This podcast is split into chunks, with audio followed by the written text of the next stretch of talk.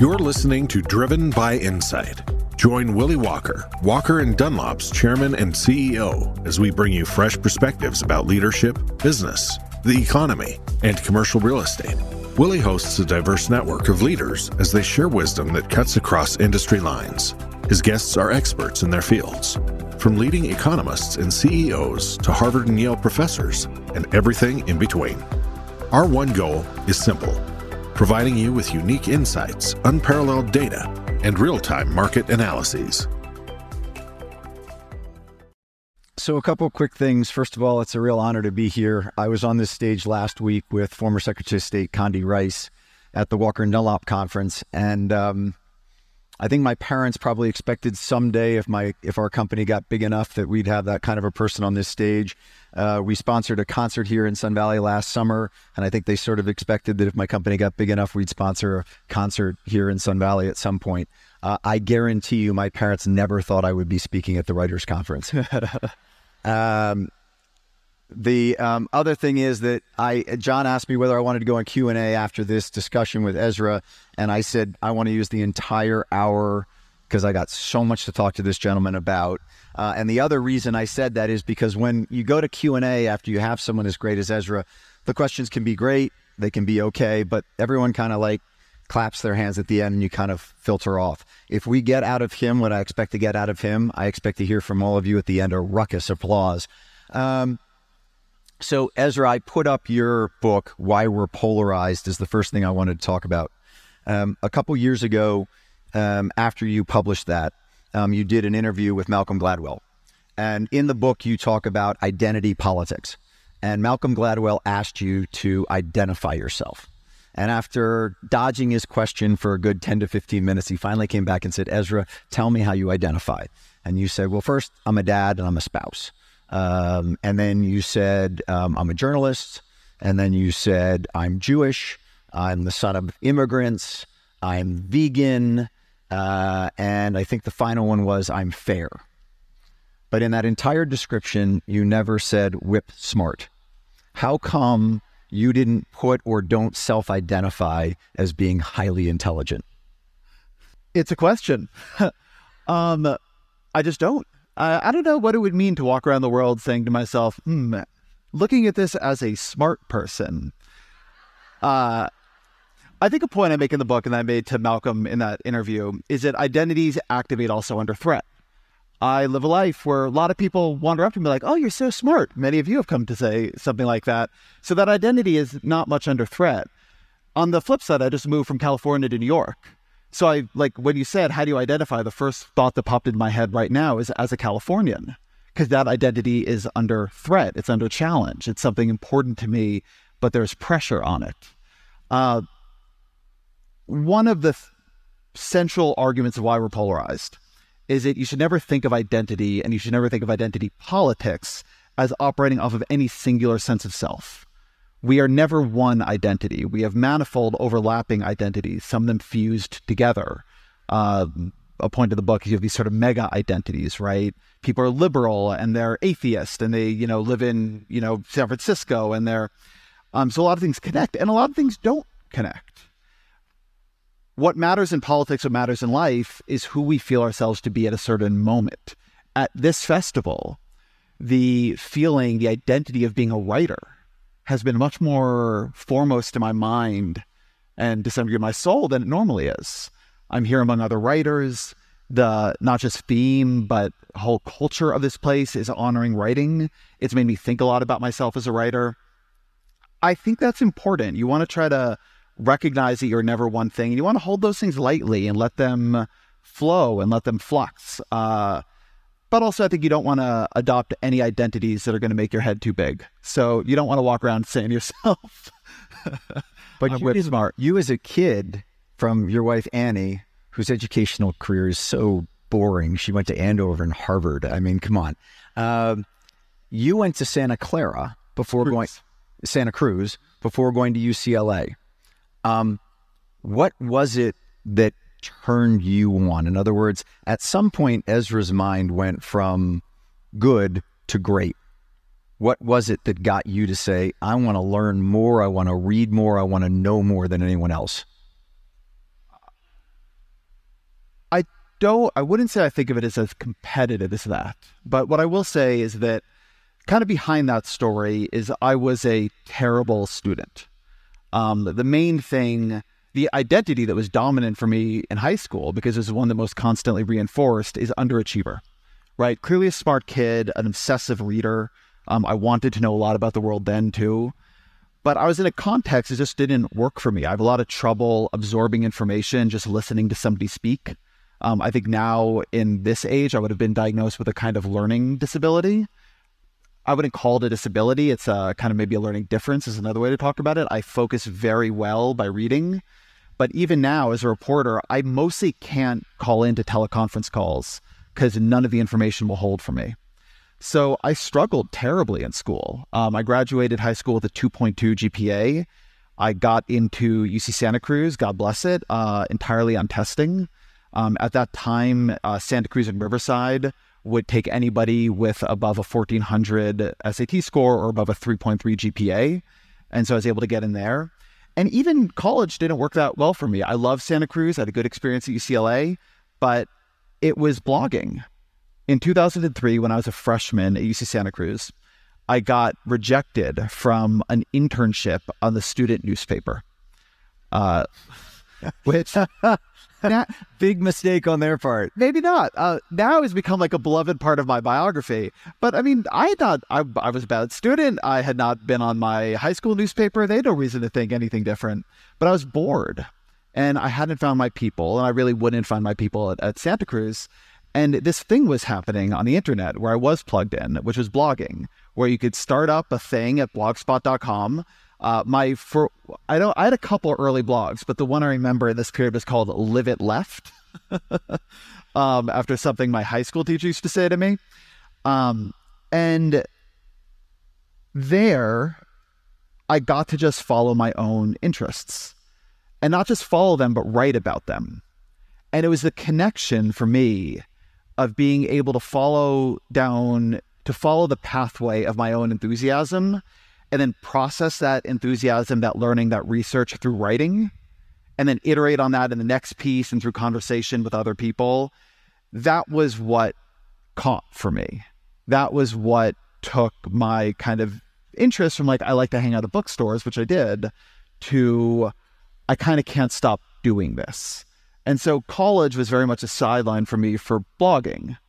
And I got an internship at a magazine, uh, the uh, the Washington Monthly, then a fellowship at the American Prospect, and I left college at the end of my junior year, and I'm like 65% sure I'm a college graduate, but definitely not 100% sure I'm a college graduate, and went to Washington to work as a as a fellow. But for me, it's really like blogging and then journalism. It clicked and this is in some ways a very deep part of my views on life and, and on even politics. And it goes a little bit to what I was saying earlier about identity. I believe people are shaped by their context. I have been in contexts where I was the same person in many ways that I am now, and I was an unrelenting failure. I couldn't seem to get anything right. Like all anybody had to say about me was like, poor kid, what shame he can't seem to get it together. And then nothing changed except my context. And all of a sudden, like here we are. Yeah. And so the question of are people able to search out the context in which they are adaptive, the context in which their unique combination of traits clicks, I think is a much bigger part of life than we give it credit for. So one quick side note, you just mentioned that the Washington Monthly was the first publication you worked for. That was the first publication that David Ignatius of the Washington Post worked for. It's also the first publication that my mother, Diana Walker, who was a photographer for Time Magazine, worked for. Just kind of interesting. The great legacy there. Three of you have that in common. Um, so let's flip through to high weirdness.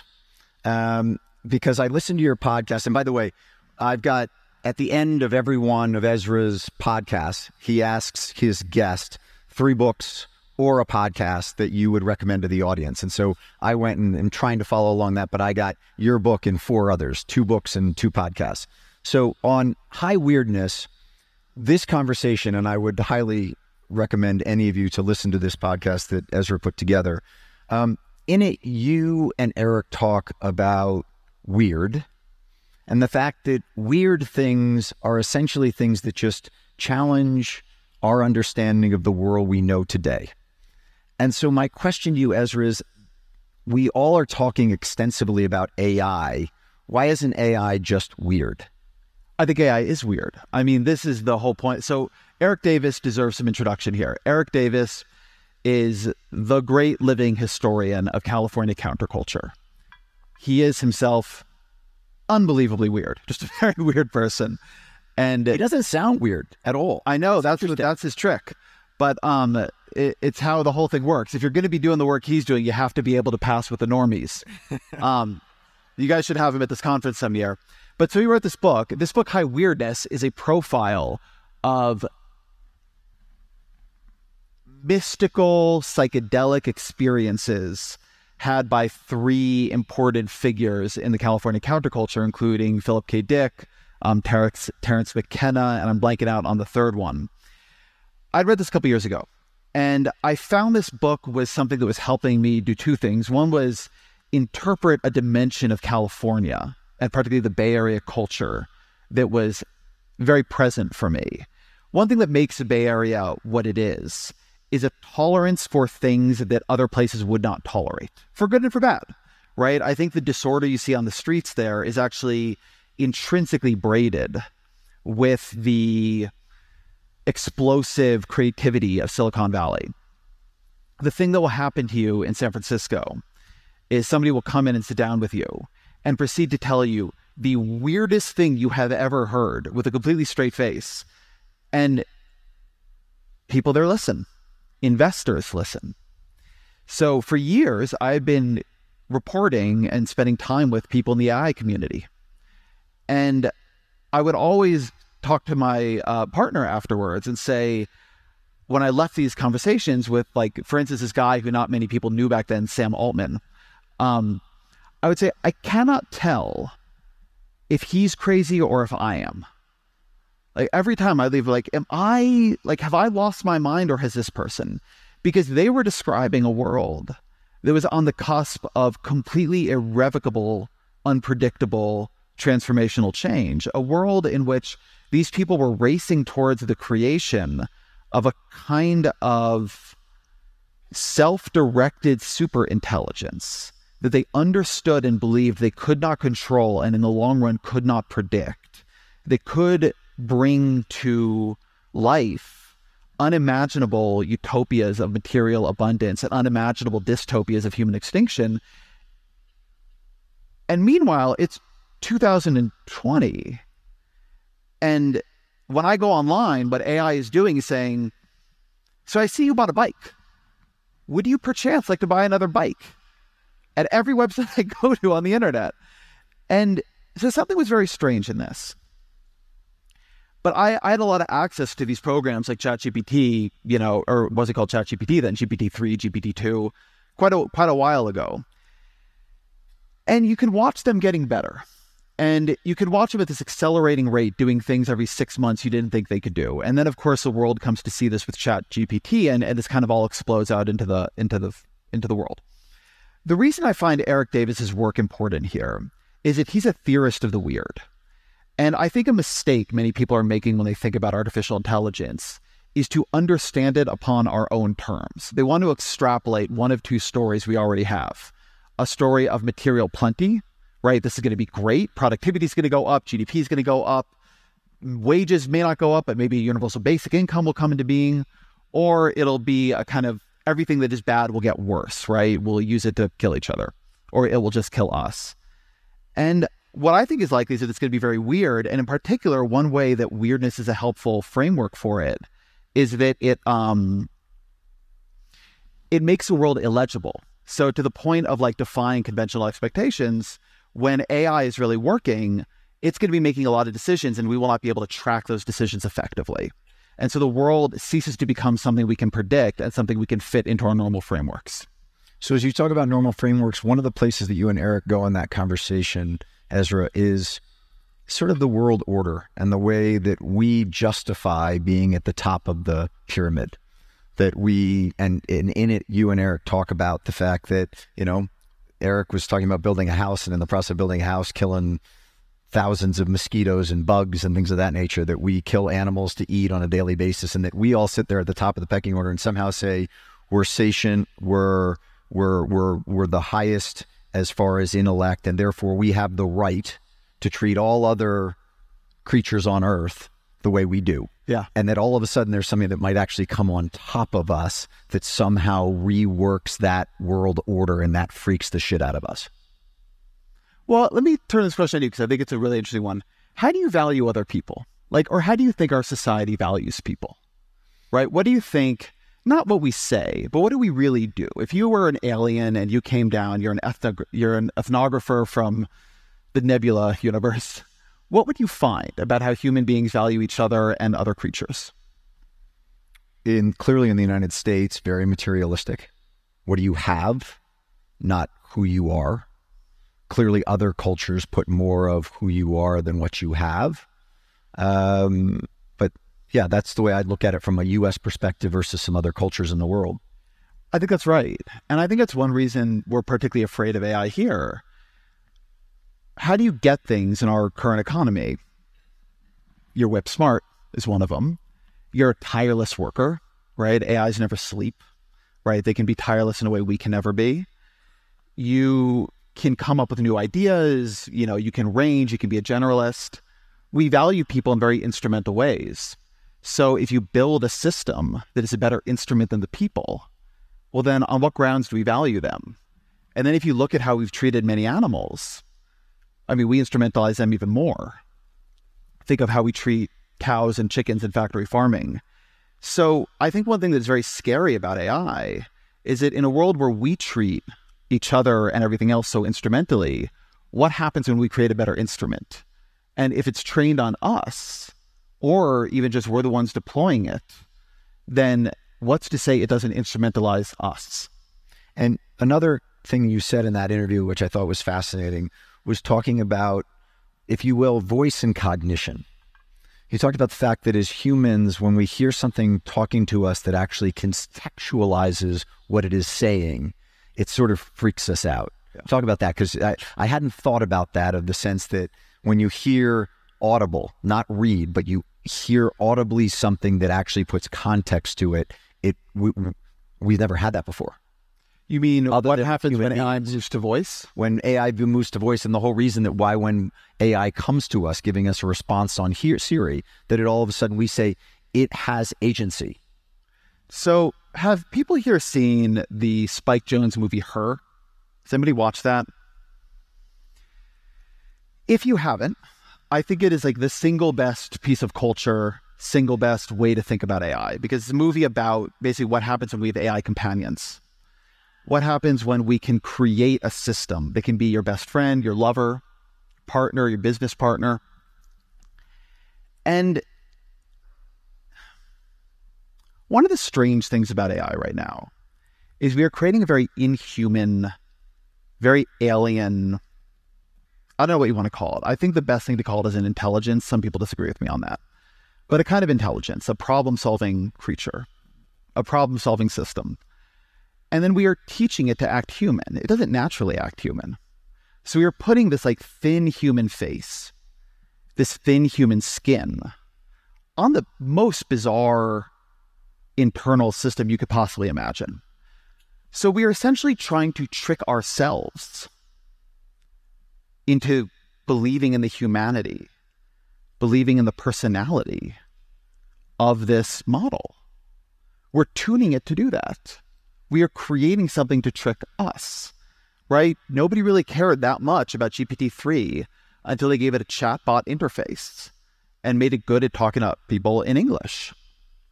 And then ultimately, of course, in other languages. That's just very telling, right? AI is not human. It does not think like a human being, but we are teaching this very powerful system to seem like a human to us because that's how we like to relate to it. One of the next things that will happen is voice. That's even harder to not feel like you're talking to a human being. I mean, okay, the fact that computers generating text, but voice with like competitive overlapping in its speech and you can make it sound like anything and it has pauses and stammers and whatever. Very, it's going to be very weird. It's going to be very weird. Um, how a lot of people are very fearful of AI sort of taking over the world. Um, and in that discussion with Erik, you talked about the fact that, you know, it was in 2015 that Elon Musk said in two years we'll have fully autonomous cars by 2017. Here we are in 2023 and we do not have fully autonomous cars. And McKinsey estimates that 165 billion dollars has been spent on autonomous vehicles so far up until now, and we still don't have them. Um, how how sort of how much distance is there between the lip and the cup, as they say in golf, as it relates to AI really starting to do things for us that are beyond just a book report that one of our kids is going to auto generate from technology versus something that we really need to be fearful of? I think there's actually going to be a pretty big last mile pro- problem in a lot of AI systems, which has been the problem for driverless cars. So a driverless car can't be 85%, 95%, 96% reliable. It's got to be 99.99999% reliable. And that turns out to be really hard because there's a lot a driverless car cannot predict about the real world, right? There's a lot that shows up very rarely in the data. One reason I think AI is going to be economically useful and economically dominant more slowly, if ever, than a lot of other people think, is that I think that last mile problem is going to show up in a lot of places. You can't really have an AI journalist because the systems hallucinate. And the better they get at being convincing, the harder they are to fact check. Right? If the system is actually kind of stupid, it's easy to see where it's going wrong. If it's really smart, it's not. Where I think this could happen very quickly, though, and it could roll out, is things like companionship, where it's okay for it to hallucinate, okay to make things up. Right? The point of your friend or your partner isn't that they're always telling you the truth, it's that they're caring, they're interesting, they're funny. So I think the productivity boost of AI is going to be slower than other people do because a lot of things that are most important for productivity are going to have a big last mile problem. Um, whereas the social hit of AI is going to come very quick. I have a joke about this that right now there's a lot of worry in the media that like 12 year olds don't see enough of their friends in person. I think in 10 years, there's going to be a lot of worry in the media that not enough of a 12 year old's friends are persons. That's again why I think Her is a really good movie to watch because it's focused on this social dynamic of AI. But at least when we're talking about the large language models, I think a really important question to ask is where does hallucination not matter? Where it matters, and that's true in kind of, you know, medicine and journalism and politics and business strategy, where getting things wrong is important, consequential, that's going to be pretty hard.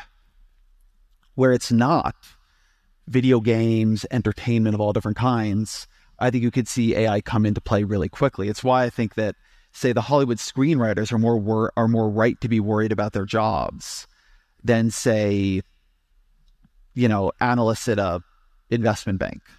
Because even if superficially an AI could write a pretty good investment report even right now knowing what it's made up and what it has not is going to be really hard. And so in the end it's not and the cost of getting that wrong is going to be really high.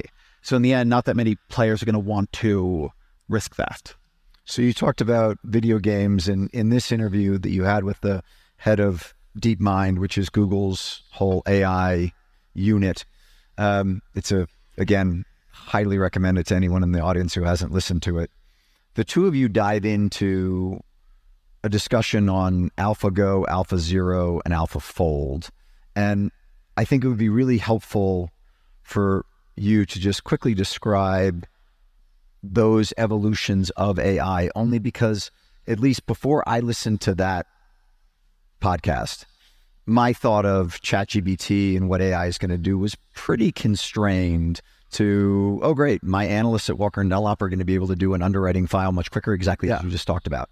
And all of a sudden, as you and Demis dove into AlphaFold, it opens up this entire space of scientific research and it is so incredibly exciting as it relates to what it will do and how beneficial to not just DeepMind, but to the entire medical research and drug development world that development has been as far as the protein research. So to me, this is um, this is the path that I think is most interesting for AI, and that I'm worried it's not going to take, precisely because we so like it when AI acts human that we're now valuing and putting all of our investment and so much energy in these large language models that are good at acting human. What I like are inhuman AIs, AIs that do things human beings can't do. So Demis Hassabis is Hassabis is a really interesting guy. So he founds DeepMind, which gets bought by Google. He's now in charge of all AI across all of Google and all of DeepMind, and it's now called Google DeepMind. But his background is as a game designer. And what he basically, as somebody who he says to me that he always wanted to work on AI and started in games as a way of like cracking into that very early on. And what he basically realizes is that a lot of things can be structured as a game. If you can give the AI rules that it can learn, then it can begin to master things. But this was a very unproven hypothesis. So DeepMind's first big breakthrough is an AI system that can play the game Pong. Have people here played Pong? Okay. But there are two kinds of AI. This now we don't think about this that much, but back then there's like a lot of AI is what's called symbolic AI. You're hard coding in rules to the AI, right? When it goes up, great. You know, like when the other person does this, you do that. The problem is the world is too complicated to be well represented by a billion rules. We just cannot come up with enough rules to code into a system to make a symbolic system really intelligent. So he's basically codes an AI with other people that all it knows is that it wants to get to the outcome where it begins to get points in Pong. But it doesn't know anything about Pong. And it's basically blindly trying things, learning Pong almost pixel by pixel, right? Not understanding it as a game, understanding it as code, right? Like Neo looking at the numbers at the end of the matrix. And it takes six months for this system to score one point in Pong. Then, very shortly after that, it becomes completely unbeatable. And then DeepMind begins building uh, alpha uh, systems, which is what they call them, for different games. The one they're very famous for is Go. So, Go, which is a much more complicated game in terms of the moves that are available than chess, is thought to be, you know, if an AI could beat the best human players in Go, that would really be something. So, they build AlphaGo. Um, AlphaGo uh, learns from human programs, but also teaches itself the game, ends up beating one of the uh, Go world champions, a guy named Lee Sedol. Then they create, though, and this is to be really interesting, Alpha Zero. And Alpha Zero never plays with human beings, it only plays itself. It's never given the data of human players, it only teaches itself. Within a week, it destroys AlphaGo. So actually taking all the human information out of the system made it stronger. But the place where all this was going for them is well, what else is kind of like a game in that way? Actually, a lot of scientific problems are they have rules, they have points. One of the very hard problems in science for many years has been called the protein folding problem. There are about that we know of 200 million proteins. A huge part of the way they work is how they're folded up, their 3D structure we can find their amino acid sequences pretty easily, but we couldn't predict how they would fold from that. Using the 150,000 amino acid sequences we have, they build a system that can, that is able to successfully predict 200 million folding proteins. The system can't talk to you. It can't give you romantic advice, but it can do something no human being can do, which is solve the protein folding problem. Science the journal Science names it, or Nature, I forget which one, names it their scientific breakthrough of the year. I think it's in 2021.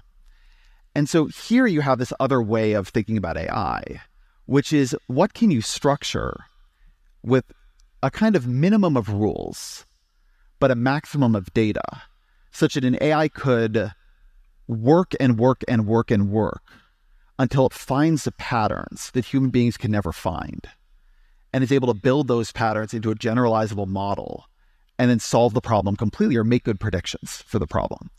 And that's AlphaFold. And now Google is trying to make that into a drug discovery business. Because if you can figure out every protein, well, then maybe you could build drugs that bind more completely to proteins that don't bind to the wrong protein. So they're spinning out this company called Isomorphic, which is supposed to do drug discovery. I am personally much more excited about AI for drug discovery um, and other things like that. They're building one to try to help with nuclear fusion. One of the hard problems of nuclear fusion is how do you stable the super hot plasma at the center of these reactions?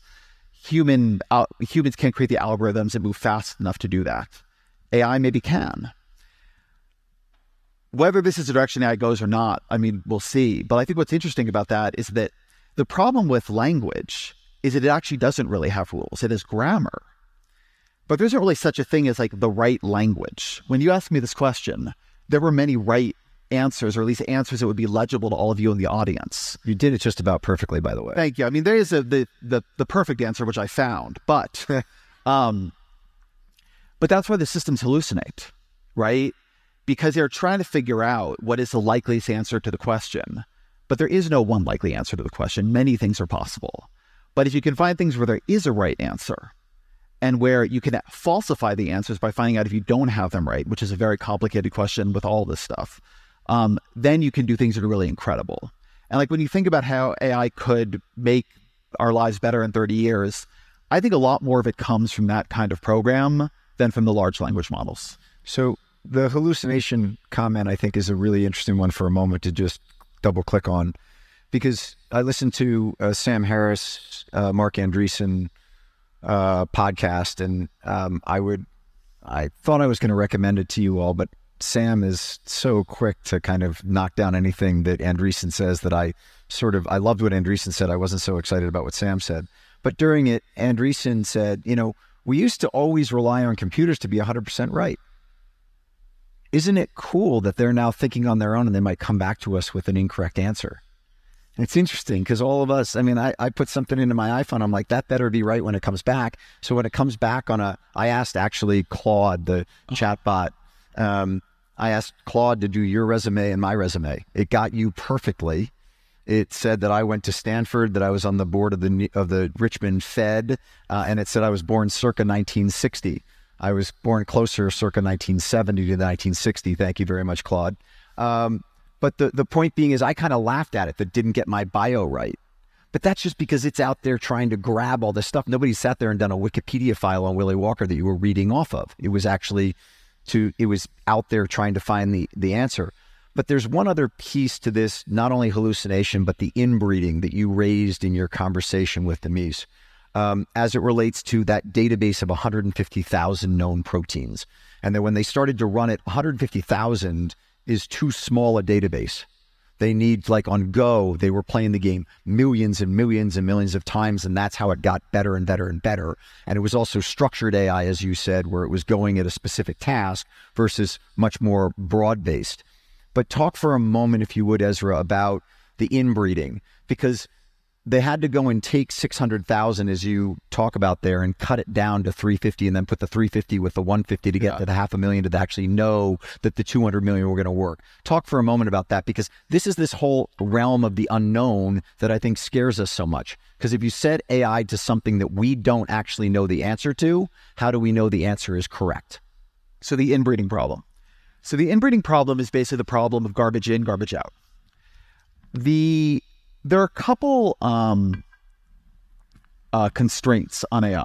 Thank you. Right on any AI system, and two of the main ones are training data. Do you have enough good data to train the AI on? If you don't, it's not going to be able to find the relationships it needs to find. And the other is compute power, which is not that relevant for what we're talking about here. But you need a lot of compute power, which is why only a couple of companies right now can build the really big AIs. Um, training data is really hard because well in some areas of life there's a lot of it right a lot of the a lot of the ais right now are heavily trained on reddit that's why they're so good at talking like people because people talk like people on reddit but i don't know if you all read reddit i read reddit I am skeptical that you could become super intelligent by reading Reddit. like reasonably intelligent, sure. Super intelligent? By reading our relationship advice? I don't know. Um, so where is there enough data? So one thing then that you might think of doing was like, well, okay, the AI can create all this data based on what it's read, create the data, feed it back into the AI. When you do that, you get called, you get the inbreeding problem, or what gets called, I call it inbreeding actually, um, but it's called model collapse. Uh, because a model begins basically burrowing its mistakes deeper and deeper and deeper into its pattern recognition. What they did with AlphaFold And it's really important to note this might not have worked, right? I mean, it did work. So now it's like, hey, hey, huzzah. But like this could have been a disaster. Is they basically began creating predictions and feeding them back into the model. But they did something interesting here, which is that they began creating an basically the model feeds out two things.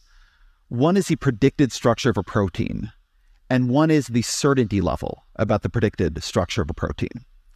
And so they had a certain amount of the data where they were pretty sure because this is frankly a little bit beyond my level of technical expertise on, on protein folding, but they knew proteins close enough to it that they could be pretty sure that they were getting the right answer here. Then they had things where they weren't sure.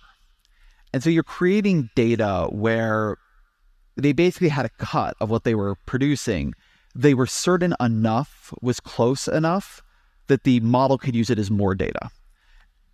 And Demis has said to me, and he said to other people too, he thinks we basically had the lower bound, or I'm sorry, the upper bound, uh, some bound. He thinks that 150,000 proteins was the minimum possible amount of data to get protein folding right.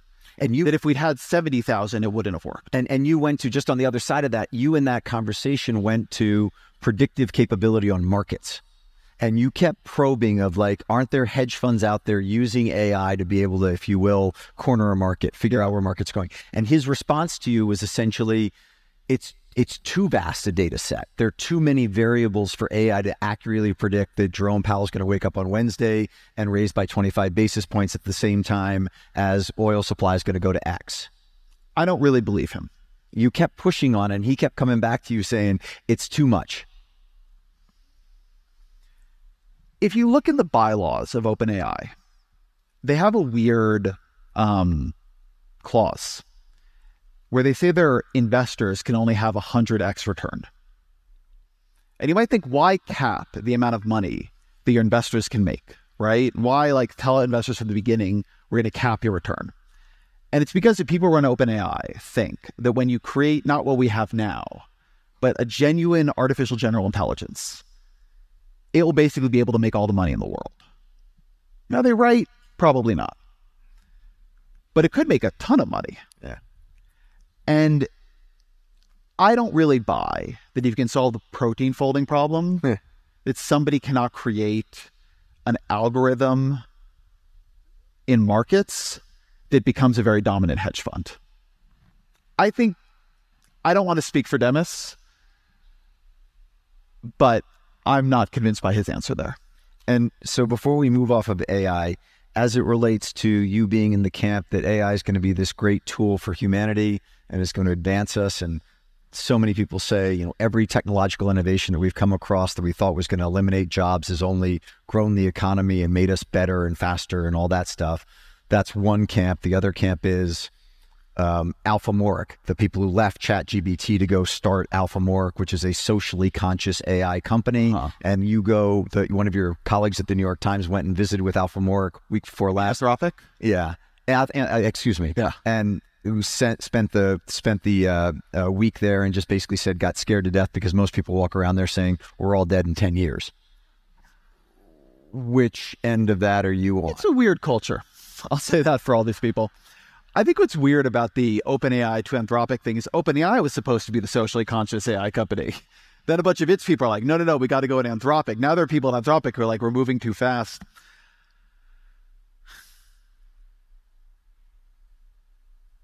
Look, Oppenheimer is in theaters now. I wasn't there covering the development of the atomic bomb, but it's hard to think of anything else where the people behind the system seem so afraid of what they were creating. Now, they're afraid based on speculation.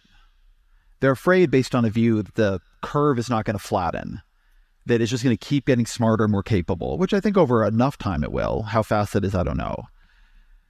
And that we're creating something that could well replace us or could just do terrible damage to us. That doesn't seem crazy to me. And I think the hard thing is like, what do you do when you can't rule it out? And that's the question all these people are asking. Yeah. And like Anthropic, you might ask, well, why are they creating a system at all? And it's because they need to raise all this money to create a system because they think unless you have the system, you can't do enough safety testing and research to figure out how to control the system. So the reason all these people who are terrified of what they're building are trying to build it is they think it's only by building it that we can figure out how to make it safe. But they're not confident that that strategy will work. Right. So they might end up building the thing that destroys us anyway. And whether it will destroy, I mean, this is all, it's hard because it's all speculation stacked on speculation. On the other hand, I don't think you need to believe in too many speculative leaps to believe that if we create something that is more capable than human beings at most knowledge tasks, can functionally be infinitely replicated, never sleeps, that that's going to be a real transformational hit to humanity, economically, psychically, everything. And so, you know, we're going we're going into truly uncharted territory. Um, but yeah, I, I find it worrying how worried the people behind these things are. But they're also all racing each other to build them. As um, Evan Osnos said in an interview day before yesterday, it, it it may be ironic, it may just be by chance, but Oppenheimer and Sam Altman of ChatGPT share the same birthday. Um, yeah, it's kind of a chilling thought, isn't it? Um, before we move off of AI, and AI is going to come into everything else. Jacob, I have a I have a clip here that I pulled out this morning. I saw it. I just I thought it was so appropriate to transition from AI into other things. Having asked you that question, so Jacob, will you run the clip that I asked you to to? I don't have much. This is Joe Walsh of the of the Eagles. It has nothing to do with music. It, it's uh, you know it can't uh, destroy a hotel room. It can't uh, throw a TV off the fifth floor into the pool and right, get right in the middle. When when it, when AI can knows how to destroy a hotel room, then I'll pay attention to. it. I thought I thought that clip from Joe Walsh, you know, is relates to you know it it still can't play a song, you know, Yes. um, it still can't create jump into a into a into a hotel pool. Um, let's move to the next one, which is recoding America. Um, this book you recommend and hope that every politician and bureaucrat in America reads. Why? So it's a book. It's by Jen Pahlka, as you can see. It's great. I really recommend it to you all. You all should have her here next year. Um, she founded a group called Code for America, which basically tried to create digitally native and digitally capable government services, right? It's very, I mean, has anybody used a government website? And certainly if you used one five or 10 years ago, it was not a great experience. So she was trying to get great technologists to work with in the public sector or with, or with the public sector to make this all a lot better. Her book is such a stunning and such a specific account of why government programs run by people who want to make them work, like run by good, dedicated civil servants, why they fail, why they struggle, why they're too rigid, what it takes to try to move them. You know, a, a big theme of my work over the past couple of years is what I call like a liberalism that builds. It's about the question of why it's become so hard in blue states like California or New York. I mean, in many red states too, but I'm focusing here on liberals to build real things in the real world housing, clean energy, you know, um, mass transit, semiconductor manufacturing facilities. And a lot of it just comes down to a rigidity in process, a kind of crush of stakeholders, too many goals, not enough prioritization, but a lot of good intentions that are not, in the end, resolving down to good structures. And Jen's book, like, I genuinely believe it should be assigned reading, right? Jen's book is about how good people fail the people they're trying to help because they end up engaged in a fight with the systems in which they are operating. But they don't have the power to change system. And what it takes to change the system is too hard for most people. And so you either get like heroes or you get people willing to live within and even who adapt to and serve a bad system. And so the people who lose out on that are the people who need government services. So it's a it's a great, fantastic book. The, there are a couple themes in there that I thought were really interesting. Ezra, one is that no government contractor is hired for competence; they're hired for compliance. Yeah. So I don't want to say no. I'm, I don't think she would say no government contractor, but to a first approximation, this is a good example of how good intentions go bad. So you have in the government all these procurement and contracting rules meant to ensure fair play, meant to prevent cronyism, meant to make sure that, you know, a diverse slate of subcontractors get to bid, meant to do all these things that people support. Those rules end up being very, very, very, very time consuming and difficult to follow. So, who ends up being good at contracting? Not the people who can do the job best. It's the people who understand the rule compliance system the best, the people who understand the bidding system the best, the people who've built huge networks of lawyers and you know RFP writers and so on to get involved in all that. And often those are not the people with the best technology. So like that's one dimension of it. And then like another dimension of it is that we have this litigation system inside that procurement system. And so if you don't get the bid as a contractor, you can sue. And so then they have to like show that the whole process was fair. So you actually, you'd think the contractors would be at the beck and call of the public servants. But the public servants, the, the bureaucrats, often have to please the contractors because they often don't want the process to get slowed down in a court fight. So it's a very good example. Um, and she has a number of them very specifically of like why we don't end up with like the best contractors doing the best work. And by the way, I heard from, I mean, I think hundreds of contractors over email after this, and they were like, this is both true and it is so frustrating for us because I also can't do my best work.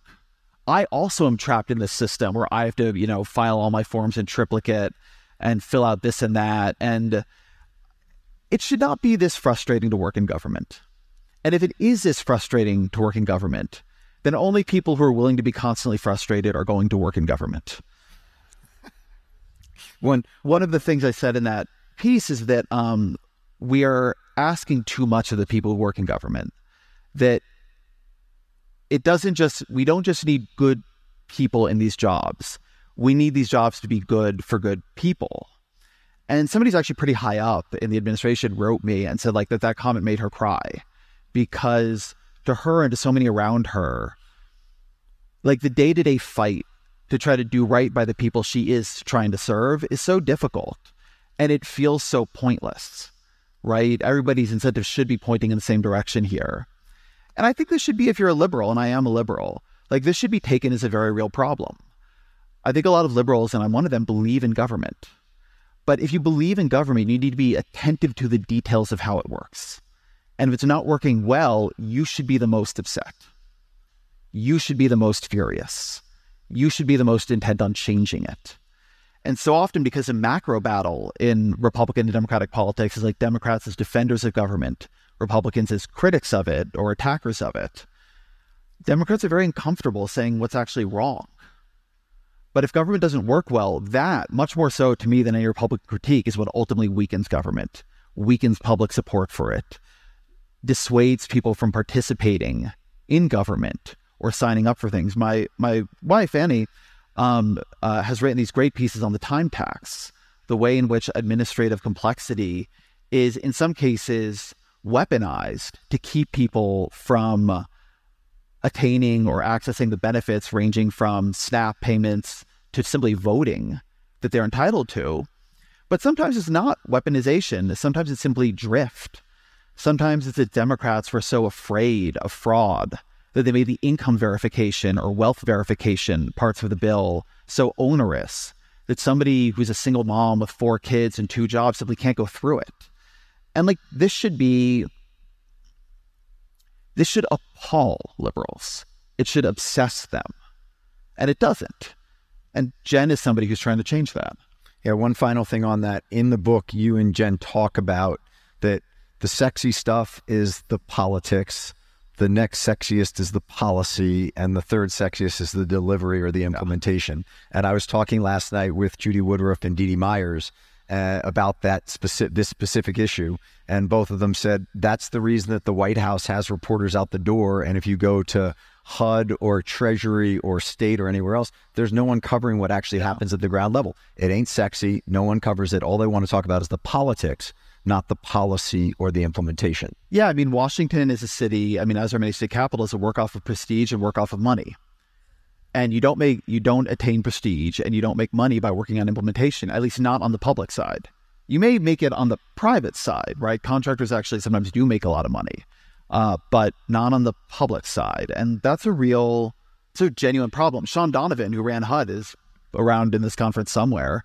And I mean, I'm sure he could give you chapter and verse on this.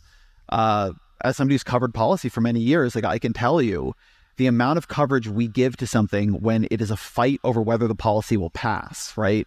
The coverage on whether or not Obamacare will pass, whether the Inflation Reduction Act will pass. And then it does pass. Hallelujah. It's like, bye. All the best.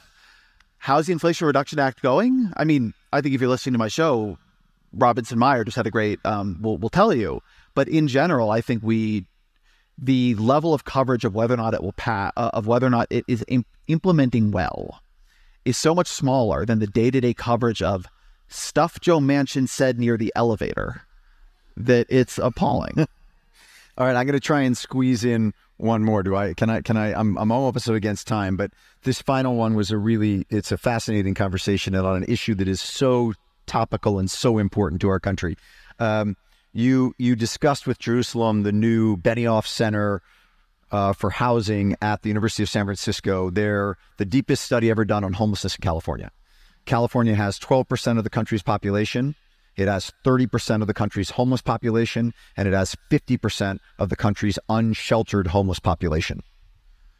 And there were a number of things in that discussion, Ezra, that you two debunk the biggest one I think that I'd like you to comment on is the fact that someone who is becoming homeless in Ohio because California has a broader social safety net and has better weather hops in his or her car and zooms across the country to California to become homeless. Yeah, so that just doesn't really happen. Um, so one of the things this report finds, it's the biggest report we've ever had on like the homeless population, um, is 90% of people currently homeless in California the last address was in California. 75%, it was in the same county they're currently in. When you're homeless, you actually just like don't have the wherewithal to go very far. Weirdly, the logic should go the other way, right? People think, oh, you're homeless, you go to California. No, no, no. If you're homeless, you should leave California because the California housing crisis makes it very hard for you to get housed. And the fact that people don't really do that either shows you the problem. Like being homeless there's a great line in that report that being homeless is a full time job. It's very hard to like, I mean, with nothing, pick up and move. Um, one of the key things in this is that homelessness is fundamentally a housing problem. Uh, there's a very good analogy in a book by that same name, Homelessness is a Housing Problem, to think of it as musical chairs, right? If you have 12 people, but you have 14 chairs, and during the game, right, during the game of musical chairs, somebody breaks their leg that person is still going to find a chair. Now, if you have 11 chairs and somebody breaks their leg, well, that's the person who's not going to get a chair. And that's a way to think about the relationship between like individual risk factors like mental illness, joblessness, etc., and homelessness. That if you have enough chairs, you can have a lot of those problems and still get a home. West Virginia has a higher rate of mental illness in California, a higher rate of poverty, a much higher rate of drug addiction much lower rate of homelessness because West Virginia has very cheap housing and very abundant housing. California and San Francisco in particular, it is rich, has a low rate of mental illness in general, very high rate of homelessness because housing is unfathomably expensive. And so fundamentally, like you want to look at this from the from the perspective of the chairs, right? You can't solve the problem unless you have enough chairs. If you don't have enough chairs, then maybe it won't be the person with a broken leg. If you have like a more capable population, maybe it's simply the person who's a little bit out of shape, whatever, right? But if you don't have enough chairs, somebody's going to be left out. So, just one final thing on that, and then I'm going to go to my final question for Ezra. Um, in his conversation, as it relates to the number of chairs, it's a zoning issue. Los Angeles County 79% of the land in Los Angeles County is zoned for single family. That means you cannot build an apartment building to house more people. The city you talk about in your podcast that has brought down homelessness 69% in the last decade is Houston, Texas. I'm in the real estate business. You talk to any of my clients. Houston is a great city to be a developer in. It's a terrible city to be an owner in because there's no zoning. If the density is needed, you can go put an apartment building right next door to an office building next to a residential home. It's unbelievable that the restriction on zoning in California is restricting supply and therefore driving the cost up and having people fall out the bottom. And you go to the other extreme in Houston, Texas, where there is no zoning. You can build anything anywhere, and they've reduced their homelessness by 69% in the last decade. My final question for you that you give to everyone, I picked mine out of all the stuff that you've done. I just ask you one because you're reading so much and you're always thinking ahead. What's the book that you've either just read or about to read that has you most excited right now? I mean, I, I guess I shouldn't say Recoding America, right? Because we already said that. But I, I, if I were to have you buy one book out of this conversation, it'd be Recoding America.